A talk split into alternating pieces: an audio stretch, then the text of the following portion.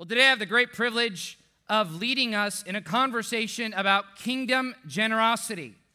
Kingdom generosity. As many of you know, we just concluded a series on our mission, which I believe is God's mission for this church and for our lives, which is follow Jesus, love people. Follow Jesus, love people. In fact, say it with me follow Jesus and love people. And today I want to talk about the topic of kingdom generosity. For you see, in our lives, we need to partner with God on what He is doing. We need to ask God, how can we be a part of what you are doing, God, instead of asking Him to bless what we're doing? We need to say, God, we need to be on your agenda. Help us do that.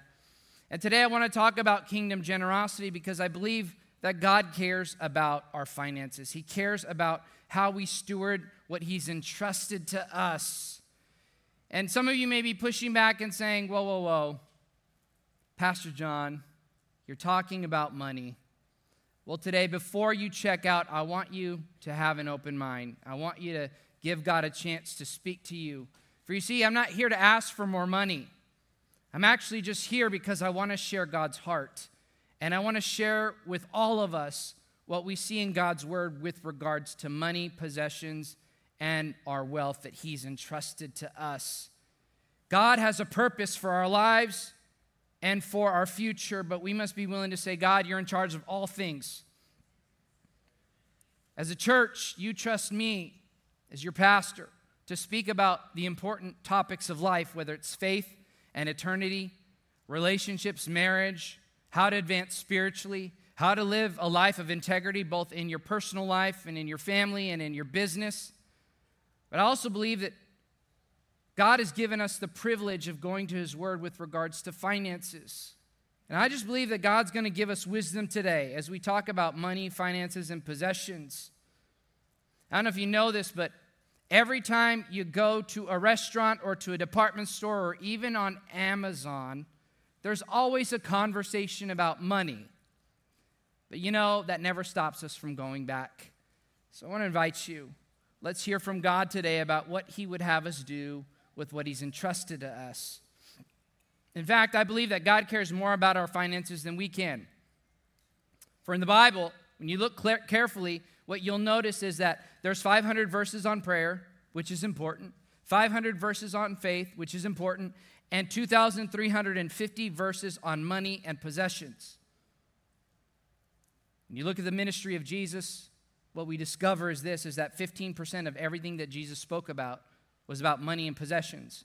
16 out of the 38 parables that he shared with his disciples that's recorded in the gospels was about money. That's 40%. And the only topic that Jesus spoke about more than finances was on the kingdom of God. And so, what I want to submit to us today is this is that if it if Jesus believes it's important to talk about, I think we need to talk about it as well. I want to reassure you, I'm going to bring a biblical perspective because you don't need to hear my opinion. My, my opinion about your finances and your increase in what God provides to you does not matter. But I believe God's word matters and that what He says about how we should live, both in our life and in our integrity and even in our finances, matters you allow this book to speak to your heart about all the important topics of life. And I want to reassure us that when we hear God's word today, He's going to speak clearly, He's going to speak gently, and He's going to speak convincingly to us about what we should do with what He's entrusted to us. We've put together this resource. It's called a, our giving booklet. You should have received it when you came in today. If by chance you did not, on the way out, our ushers have it available for you. You can pick it up. We've just put this resource together because we want you to discover the blessing that comes from being generous the way God intends for us to be generous. So take a look. This is all biblical. It'll help you advance in your walk of faith and in your generosity under the Lord. I believe that not only God cares about our finances, but that He also wants us to be joyful when we give. In 2 Corinthians 9 7, we're reminded that God loves a cheerful giver.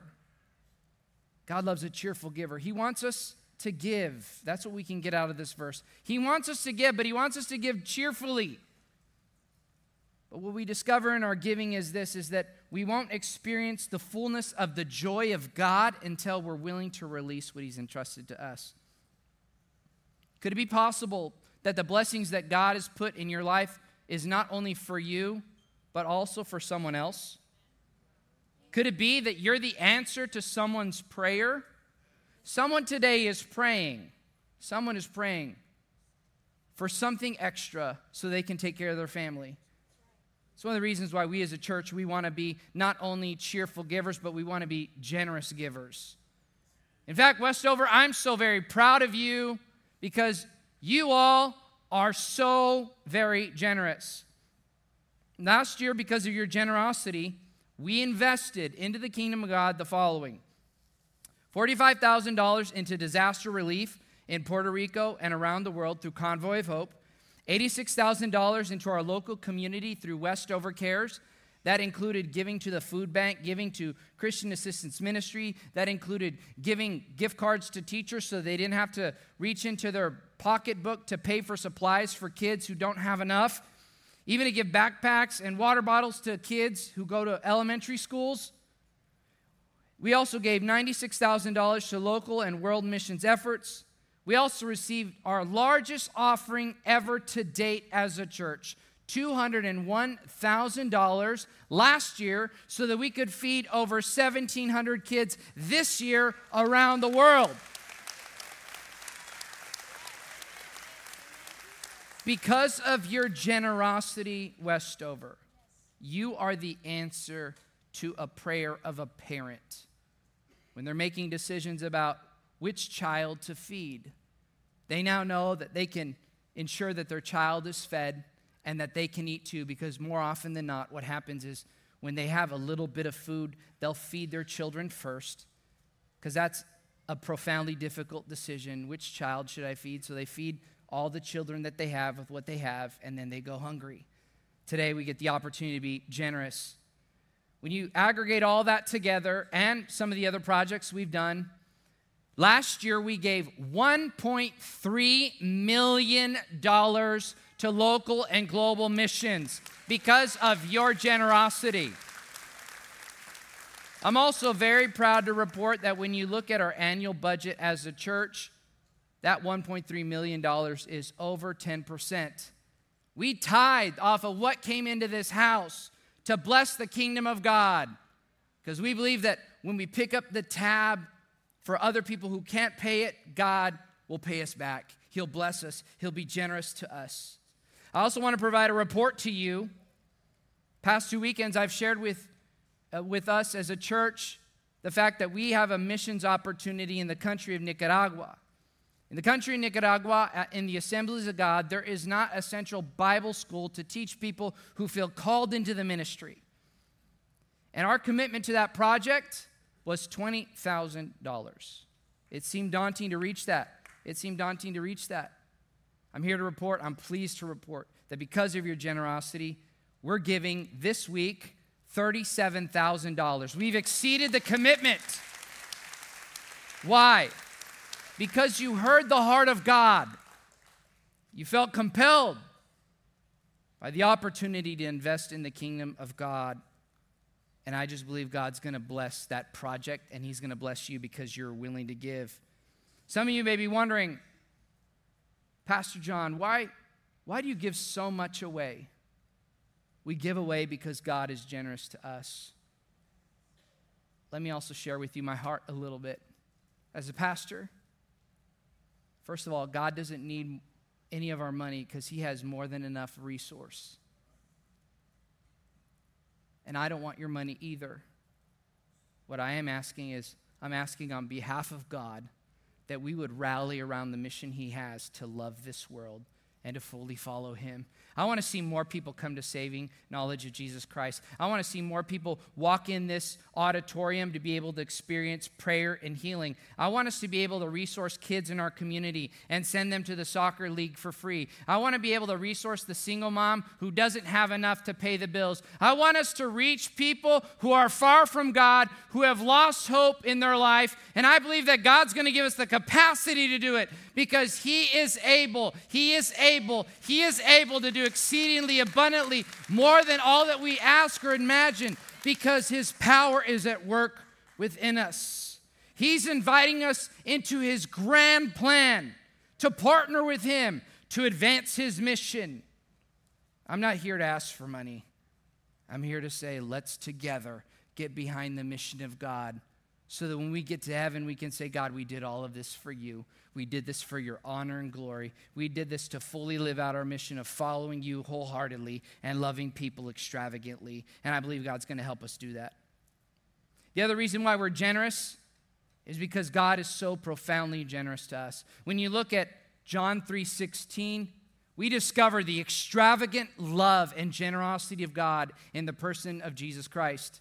John 3:16 says this, "For God so loved the world, and that love compelled him to do what? He did what? He gave his one and only son that whoever believes in him shall not perish but have eternal life." The reason we can be generous is because God was generous to us first. In fact, the generous gift that He gave to us, we don't deserve it, but God freely gave it. We can't outgive a God that is so generous, but He's inviting us to step in and to trust Him and to trust Him at His word, as we just sung just a moment ago. And step in and say, God, I'm going to get behind your mission. I'm going to get behind what you care about. We need to allow God to burden our heart for what breaks His heart. Be willing to say, God, I'm willing to get behind that. I'm willing to put my heart, my life, my full commitment, and tell God I'm fully all in. I'm willing to resource what is your priority. I just believe God's inviting us to be not only cheerful givers, but generous givers. As a church, my prayer as a pastor is that people would know that we are generous givers. That we are generous givers, and that as we give, we're actually reflecting the love of God. For you see, we love when we give. We love when we give. There's a joy that comes in our heart when we give because it honors God. There's a joy unspeakable that comes when God speaks something to our hearts and we're willing to be generous. We're willing to be generous. We're willing to give out what God puts on our heart to give. But also, we love when we give Generosity is an expression of God's love. And when we're generous, we experience not only God's love for us, but we extend God's love to other people. God's inviting us. He's saying, Catch my heart, catch a vision for what generosity can do to, in the lives of other people. And what we'll discover is that when we're generous, just like He is, He's generous to us. He's saying, I want to do the immeasurably more in your life. And He's inviting us to trust Him and allow Him to do the immeasurably more through our life. Which reminds me of a story about generosity and how generosity is both taught and caught.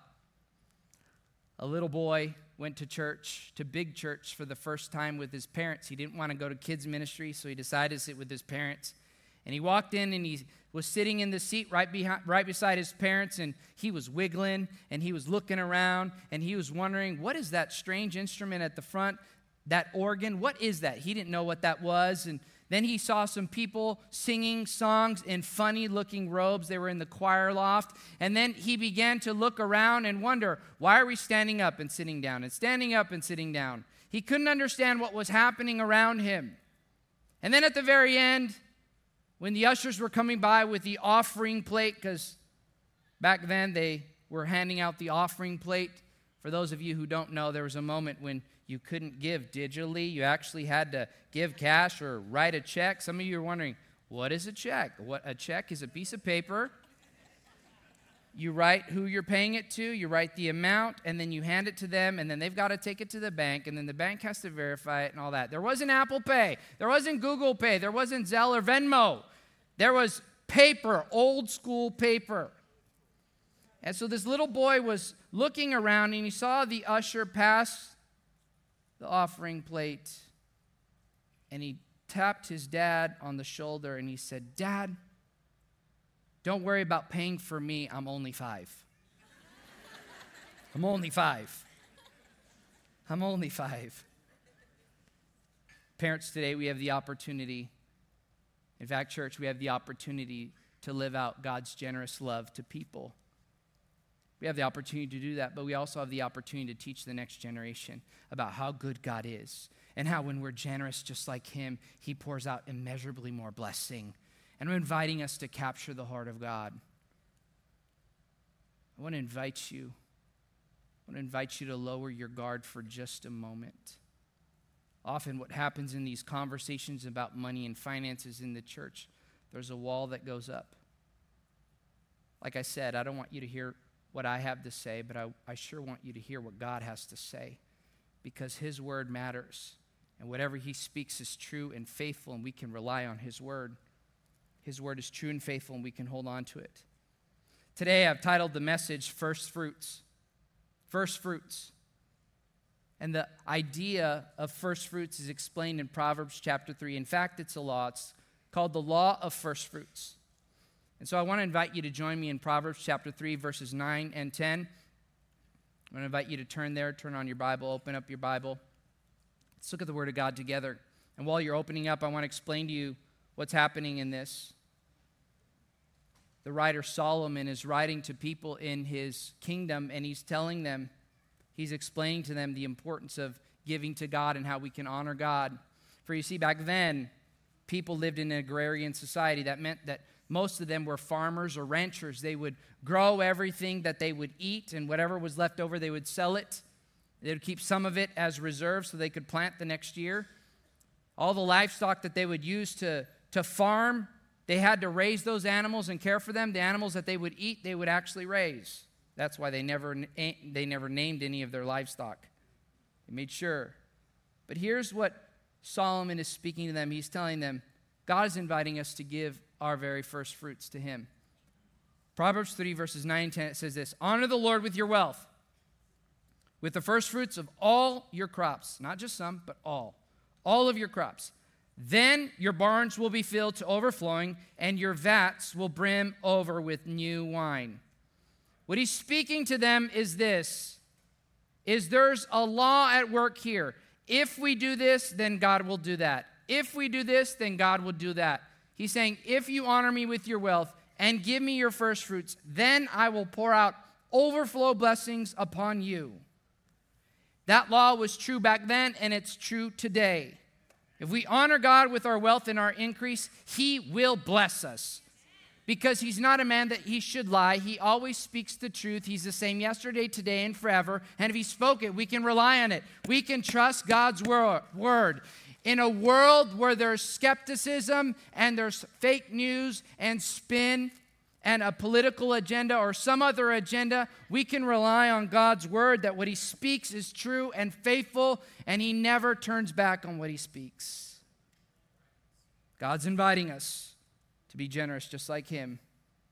Well, today I want to share with you two steps that all of us can take to experience God's blessings. The first one is this give God your first and best, say first and best not your last and least. Give God your first and best, not your last and least. What we see in God's word is He deserves our very first and best. Why? Because the Word of God tells us that in Him we live and move and have our being. Also, that He was the one who whispered into the ear of humanity, Be fruitful and multiply. So if God said, Be fruitful and multiply, we know that He's going to give us the capacity to be fruitful and multiply. In fact, if we take that thought just a little bit further, what we realize, we realize that when we look at the body that we have, who gave us that body? God did. When we think about our mind and our capacity to work and to be successful and to hit deadlines and to stay gainfully employed, who, who gave us the mind that we have? God did. Who was the one that provided the job when there was no job opening? God did. Who provided the promotion when there was no promotion? God did. In fact, God has this revolutionary idea that He owns everything. Everything. Psalm 24, verse 1 says this The earth is the Lord's and everything in it. When He says everything, what does that mean? Everything. Everything. The world and all its people belong to Him. If this is true, which I believe it is, then our money, our possessions, and our wealth and our increase all belongs to who? It belongs to God. And if it belongs to God and He owns it, then do we own it? No, we don't own it. He owns it. We are just stewards or managers of what He's entrusted to us. God blesses us so that we can bless our family, but He also blesses us so that we can bless others. For, for you see, we are blessed to be a what? A blessing to others. God's inviting us to lean into that. That's why he tells us in verse 9 honor the Lord with your wealth, with the first fruits of all your crops. Let me illustrate this. In a time long ago, this was God's provision. This is how God provided for his people. This was the entirety of what he would provide to them. He would empower them to raise crops, he would give them the capacity to, to raise livestock. And this represents the fullness of God's blessing and favor. But the people back then, they didn't have the privilege of having modern irrigation. They actually had to trust God because they would plant the seed and then they would pray, Oh God, please make sure that enough rain comes so that my plants grow, but not so much rain that my plants wash away. And provide enough sun so that my plants grow, but not so much sun that they burn. Make sure to protect my plants from pestilence and bugs and illness. Protect my animals from dying off. They would pray this prayer, and they had to step out in faith and trust God. They had no other choice but to trust God with everything that He had given to them. But when it came to honoring God, they had the choice. Would they give Him the first and the best, or would they give Him the last and the least? Would they give Him the very choicest of the things that God had grown for them because He was the one who grew it? Would they, would they say, God, I'm going to honor you. You deserve the very best. Or, or would they give him something that is the last and the least? Back then, what people understood is that if they wouldn't feed it to their family, they wouldn't give it to God. They under, understood the importance of giving to God what He deserved because they understood that God was the one who provided to them. I think many of us, we struggle with this idea of generosity because we forget we're disconnected from the fact that this was God's provision. We earn a paycheck, but I want to remind us that everything that we have belongs to God, and He's the one who provides. There's a story in Genesis chapter 4. It's the story of Cain and Abel, two brothers. And God instructed them to bring an offering unto Him. And so Abel brought an offering to God, and God accepted it. Why? because Abel was willing to give God everything that he deserved, and he did it in a cheerful manner, and he did it in an expeditious, quick manner. But Cain, Cain didn't come with the right attitude. In fact, God rejected Cain's offering. Why? Because Cain gave his last and his least. It says that he only brought some of what God deserved, and he did it when he got around to it. He gave the last and the least at the very last moment. And today we're faced with that same choice. Are we going to give God our first and our best, and are we going to be fully obedient? Or are we going to be like Cain and give the last and the least when we get around to it? Many of us, we trust God. We trust Him with our marriage. We trust Him and we believe for miracles week in and week out, whenever we have prayer moments, many of you come up to the front, you say, God, I'm trusting you for a miracle. I'm trusting you to heal my aunt or my uncle. You trust him to make sure to protect your children when they go to school. You pray that He would help you thrive in your marriage. You pray that God will help you with that difficult coworker, that really hard, difficult person you have to deal with. And so we trust Him in that regard. And again, I'm not speaking, he is. He's saying, Are you willing to trust me in this area of your life? Remember, if we're willing to trust him in this area, he's willing to bless us. But if you look a little closer to the Word of God, what you'll discover is that the law of first fruits is connected to the law of tithing. You may be wondering, what is a tithe? A tithe just means 10%. 10%. So when God said, Honor me with your wealth, give me the first fruits, what God actually meant was give me 10%. In the Bible, it says this in Malachi 3, verses 6 and 10 I, the Lord, do not change. Bring the whole tithe into the storehouse that there may be food in my house.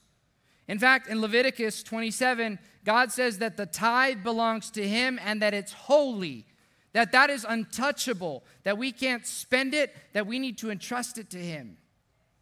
We need to bring it to him. And so what would the people do? What would the people do? Whenever they came to the house of God, they would make sure to gather up the very best of what they could bring to God. They would make sure that what they brought to Him was perfect and pristine because they wanted to say thank you to God for His faithfulness and His generosity. So they would take a tenth and they would bring it to Him and they would say, God, you deserve my very best, and I'm going to bring it. And what they would do is they would bring it to the house of God for in Deuteronomy 14 22, it says this it, God specifies where to bring it. He says, Bring a whole tithe into the place of worship. What is the place of worship? The house of God. So, what they would do is they would take it. And every time they would go to the temple, every time they would go to the synagogue, they would not come empty handed. They would come and they would entrust to God, and then they would place this at the, at the altar of God, and then they would say, Thank you, God. Thank you for blessing me. I'm willing to give you the tenth because you provided all of that for me. I'm willing to give this to you.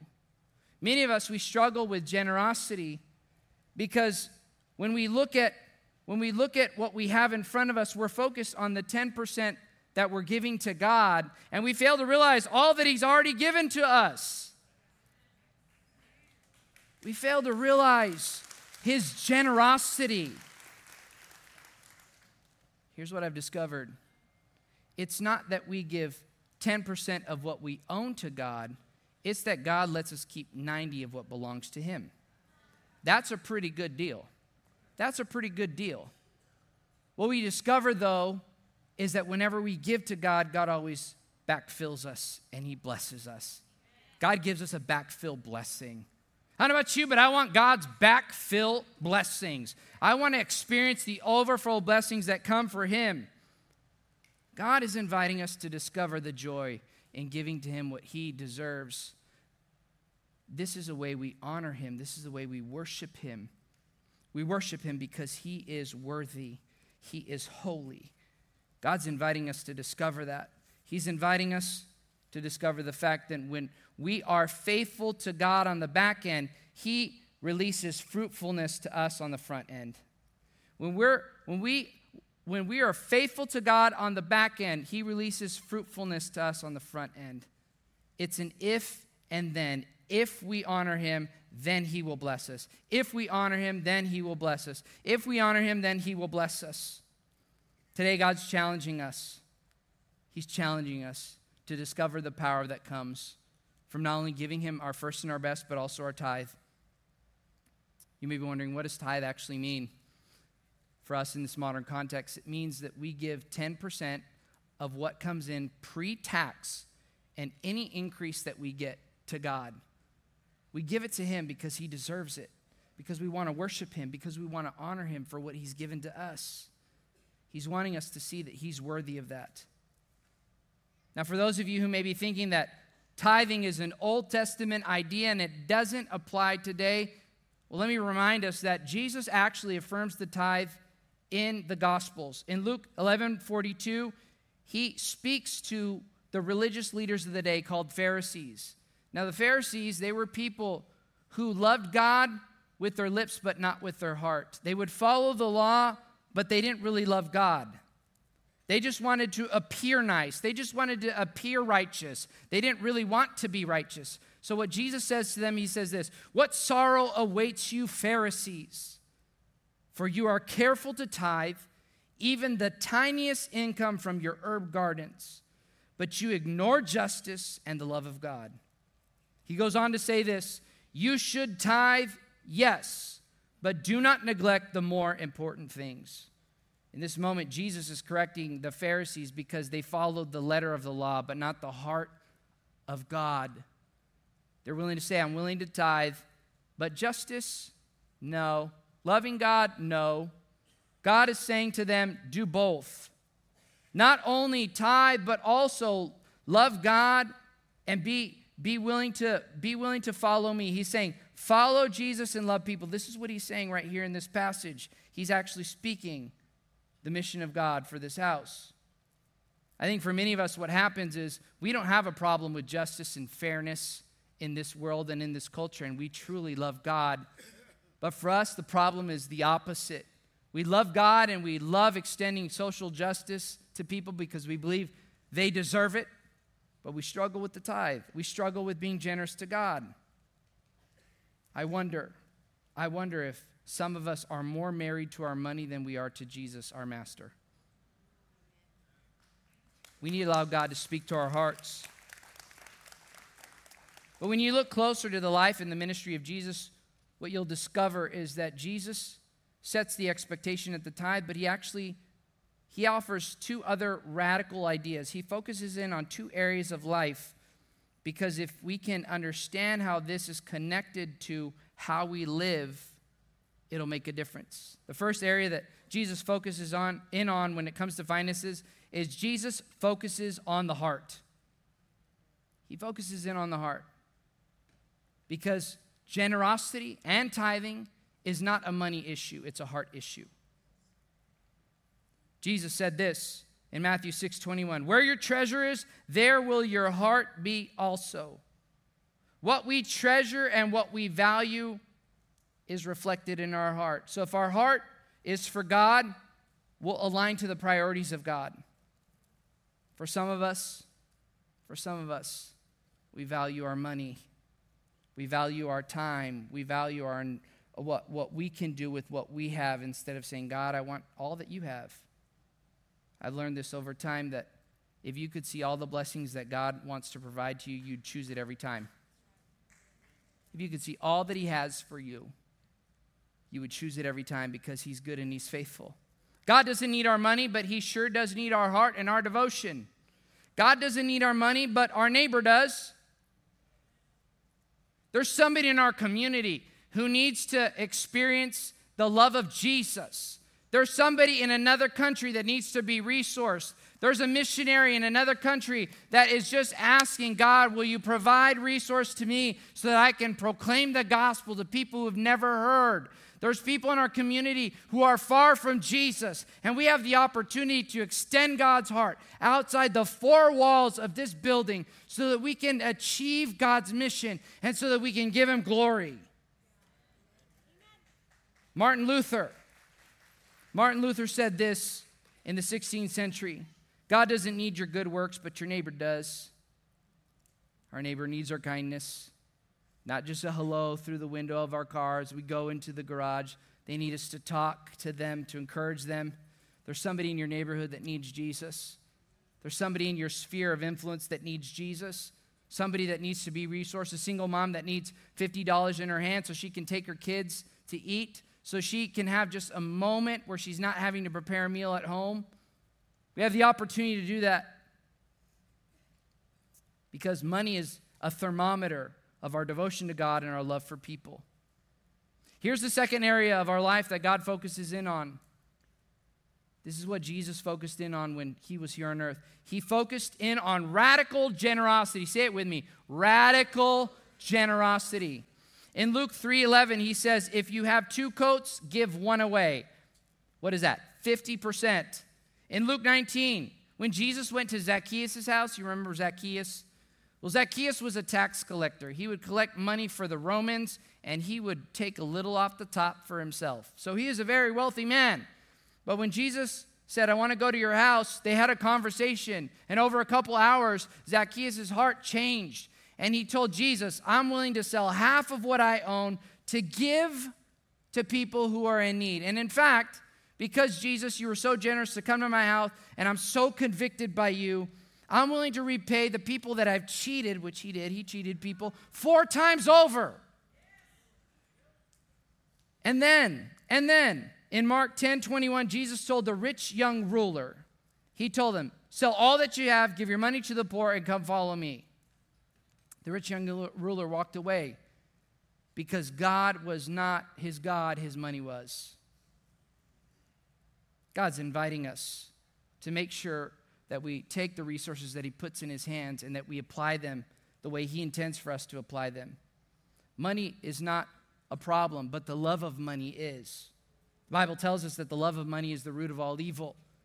There's something about, about the, the greediness of the human heart where we get so enraptured by that and we think if we have more, if we have more, then, then, then we're going to be more successful, we're going to have more status.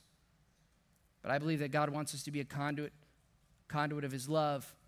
I don't know about you, but I don't want to steal anything that belongs to God. And I don't want to deprive anyone of the blessing that God has earmarked for me to be a blessing. The Bible tells us that it is more blessed to give than to receive. I want to make sure that, that we don't steal from God. Let's not rob God. Let's give him what he deserves. And at the same time, discover the joy of being a conduit of his grace. God's not going to leave you in the poorhouse. He's going to actually take you into the, into the Holy of Holies with Him, into His extravagant presence, and He's going to pour out radical generosity upon you. When we look at the life of the first followers of Jesus after Jesus died and resurrected, what we discover is that they gave all that they had. Acts 2:45 tells us this, they sold property and possessions to give to anyone who had need. They understood a principle that generosity is not an expense, it's an opportunity. Generosity is not an expense, it's an opportunity. Parents, we have the opportunity to teach our kids about generosity. I learned about generosity from my parents. My parents are profoundly generous. They're profoundly generous. They taught my, my brother and I and all of my siblings about how to tithe. I would see them on Sunday morning write a check. Remember a check? Yeah, they would write a check. And there were moments when they would hold it up and say, God, take this and bless it. Use it to accomplish what you've planned for this church. And they would give it joyfully. And then they taught us, they would give us envelopes. We had one for saving, one for tithing, and then one for other things. And then we probably had an envelope with with very little money in it, what would happen is we would get about $10 for our chores. $1 would go to tithe, one would go to savings, and then we'd get about 50 cents to spend, which didn't buy us a whole lot, but they taught us about tithing. But even more than that, my parents taught me and my siblings about how to be generous, not only with your life, but also with their business. Some of you know my, my parents they have given their life to my hometown in South Texas, deep South Texas, for 42 years. My dad's a doctor. My mom is a re- uh, retired registered nurse. But together for a couple decades, they, they would take care of the community. And in that town that I grew up in, about 20 to 30% of the people didn't have the resources to pay for medical care. But what often happened is they would call and they say, my, my son is sick, they would say, Mi hijo está enfermo, puedo venir? And my parents would say, Come. And they would give free medical care to people in the community. Why? Because they didn't want to turn away, they wanted to be a blessing. They felt that God had blessed them so they could be a blessing. But there are moments when there was enough to go around, and there was also some moments when things were lean. But yet, they were still faithful. They would tithe, and then they would care for the people and they would pay their employees. When I was much older, there was a season when I was in high school when there wasn't enough to go around. There was a couple weeks where my dad and mom did not receive a paycheck, but they still tithed and they still trusted God. And in those moments, they didn't have a lot, but they had enough because God always showed up to provide for them. And I'm here to reassure you that if you're willing to trust God with all that you have, there may be moments when you don't have a lot, but you sure will have enough. Because God is faithful, He's not going to leave us in the poorhouse. Then, when I married into the Ryan family and I married Danae, I discovered that my in laws are generous too. Pastor Jim and Denise, they are above and beyond generous. We're all beneficiaries of their generosity and the life of generosity that they've lived. I've seen them give I've seen my father in law give $50 to a single mom. She's struggling making the ends meet. I've seen them give to sponsor kids to go to camp or to a kids' camp or some other experience. I've seen them be the first to give to a building program. They're above and beyond generous. And they've been a gen- generous for all of their lives and all the time that I've known them, and they're still generous today. In fact, Pastor Jim was at a church conference just a couple of weeks ago. And I overheard about a conversation that happened between him and a pastor and that pastor friend's adult daughter who is married. They're having a conversation, catching up, and Pastor Jim turned to his pastor friend and said, Hey, I'm sure you're excited about the possibility of them giving you more grandkids, because that's what grandparents talk about.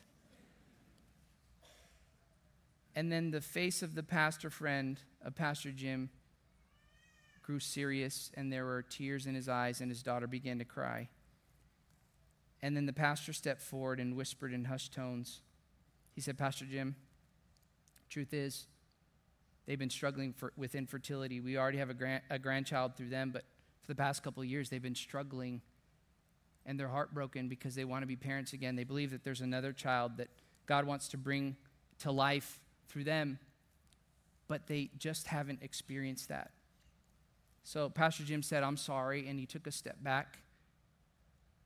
And right at that moment, there was a spiritual boldness that rose up in his spirit, and he said to the pastor and to the, to the young lady, he said, God will do it. God will do it. God will do it. God will give you another child. And so what he did is he took out $50 and he handed it to that soon to be expecting mom he gave her $50. He said, Use this $50 to buy their very first outfit. So when they come home, they have an outfit.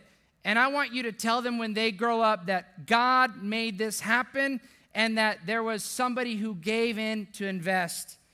For what happens in the kingdom of God is when we sow into someone else's miracle, we see God's miracles. When we sow into someone else's miracle, we see God's miracles. I don't know about you, but I want to see the miracles of God. I'm willing to invest and to sow into God's kingdom to see miracles come to pass. Today, God is inviting us to see generosity not as an expense, but as an opportunity for us to partner with Him in what He's doing in the world. He's inviting us to lean in, He's inviting us to discover the joy that comes from being generous. In just a moment, we're going to gather together in a holy moment of worship. We're going to give unto God with joy in our hearts. But right now, I want to invite you in your own heart to pray this prayer God, what would you have me do with what belongs to you? God, what would you have me do with what belongs to you? I believe that whatever He speaks, that He's going to provide enough. If you, if you're if you have an if you are willing to step out in faith and give what he tells you to give i believe he's going to make sure you don't you don't lack anything that you need. God is inviting us to step in and discover his power and what he can do. Here's the second step that we can take to experience God's blessings.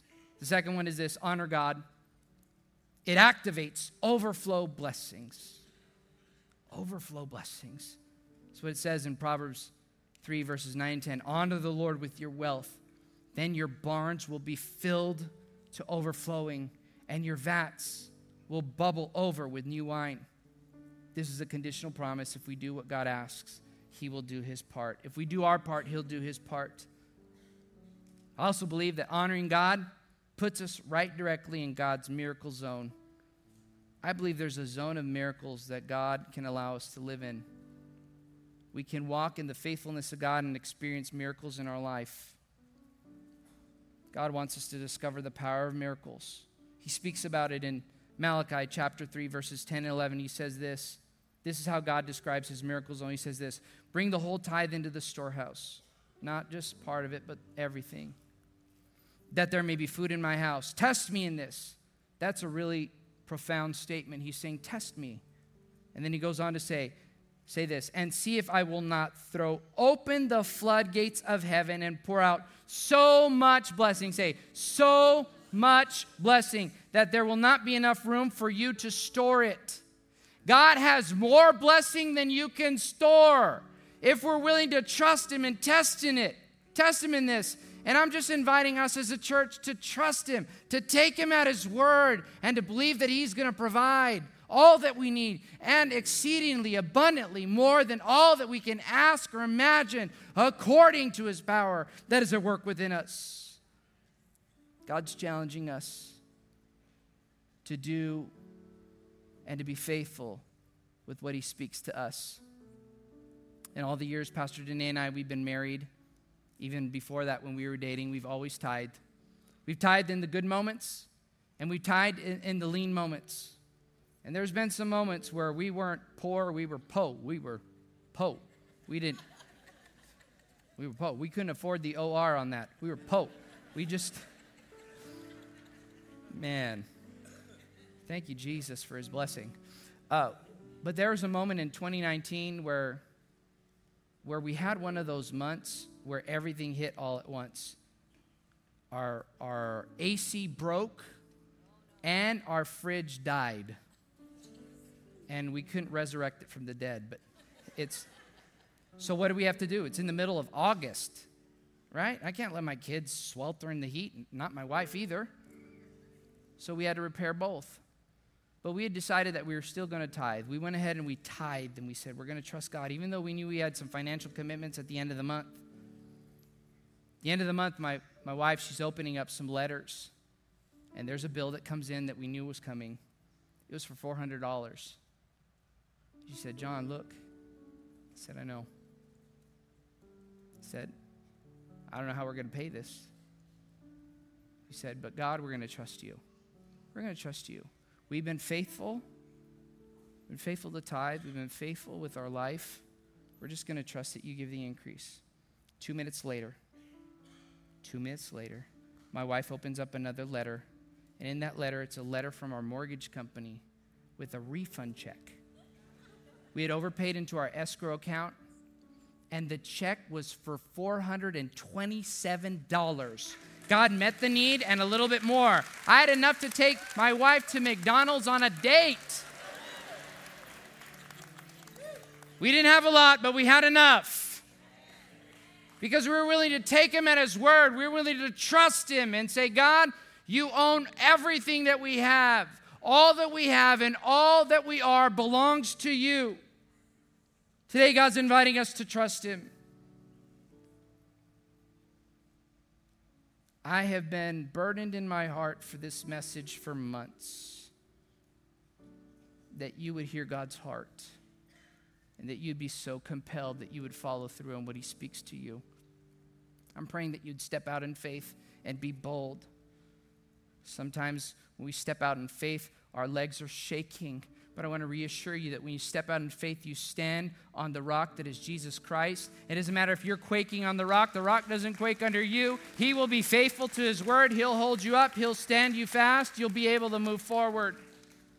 God's inviting us to step forward and be courageous. And praying that God would give you the spiritual courage that you need to follow through in what he speaks to your heart. In fact, I'm inviting you to plow your heart. What does plow stand for? Pray, listen, and obey and expect a God wow. Pray, listen, and obey and expect a God wow. Pray, listen, and obey and expect a God wow. I believe that if you pray from your heart and say, God, what would you have me do with what belongs to you?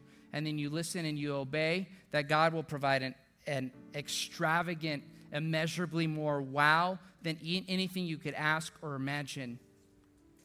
He's inviting us to step out and to trust Him. He's inviting us to believe that His word is true. A couple months ago, in fact, nearly a year ago, my wife and I, we were seeking the heart of God. We knew that we were going to be stepping in as lead pastors, and we just felt burden in our hearts to plow our heart. We asked God, what would you have us do with what belongs to you, with what you've given to us? Specifically with regard to our finances.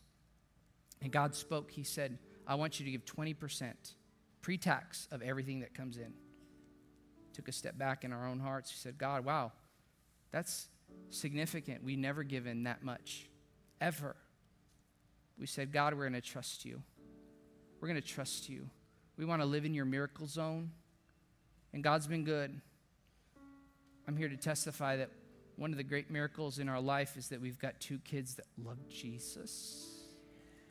Two kids that that that want to lean into his presence, two kids that love worshiping, two kids that want to do ministry not because we've asked them to, but because they feel a tug of God. They're the paydays. They're the paydays.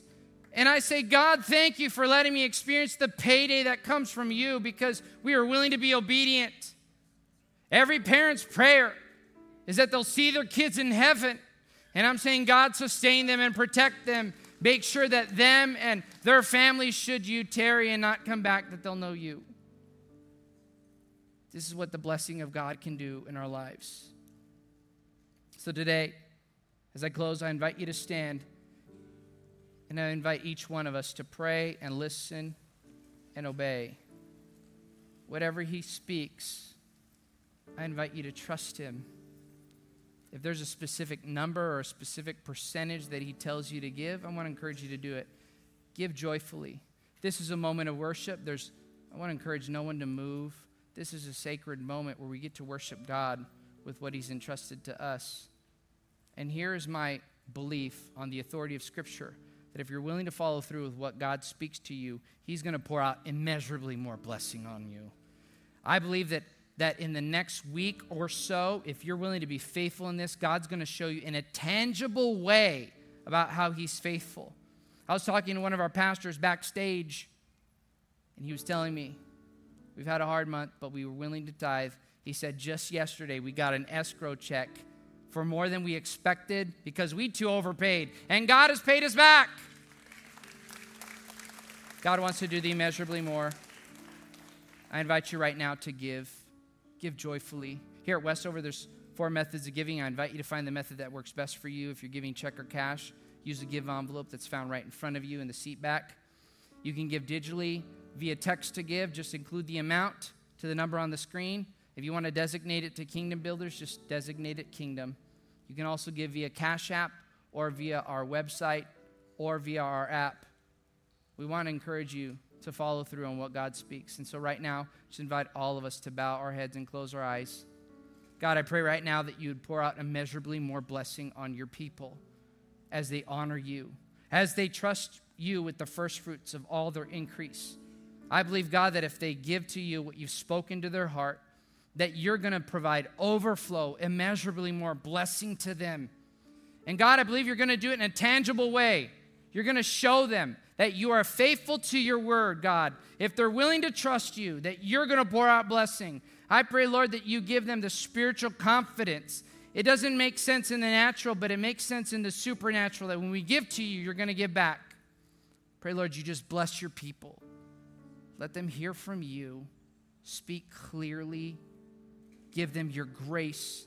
Give them your love. Let them know that you will be the one to provide for them. Because in life, if we're in charge of our resources, we're in charge of the results. But God, when you're in charge of our resources, you're in charge of the results. And God, you're so much better at producing results than we are. I pray, Lord, you bless your people today. Let them experience the joy that comes in giving to you. Bless them today in Jesus' name. And everybody said, Amen. Amen. Amen. Right before I dismiss, here's what I'd invite you to do. If in a tangible way this next week, God does something unusual to bless you because of your faithfulness, come and find me. I want to celebrate with you about how God has been good and faithful to you. Thank you so much for joining us today. God bless you, and we're dismissed.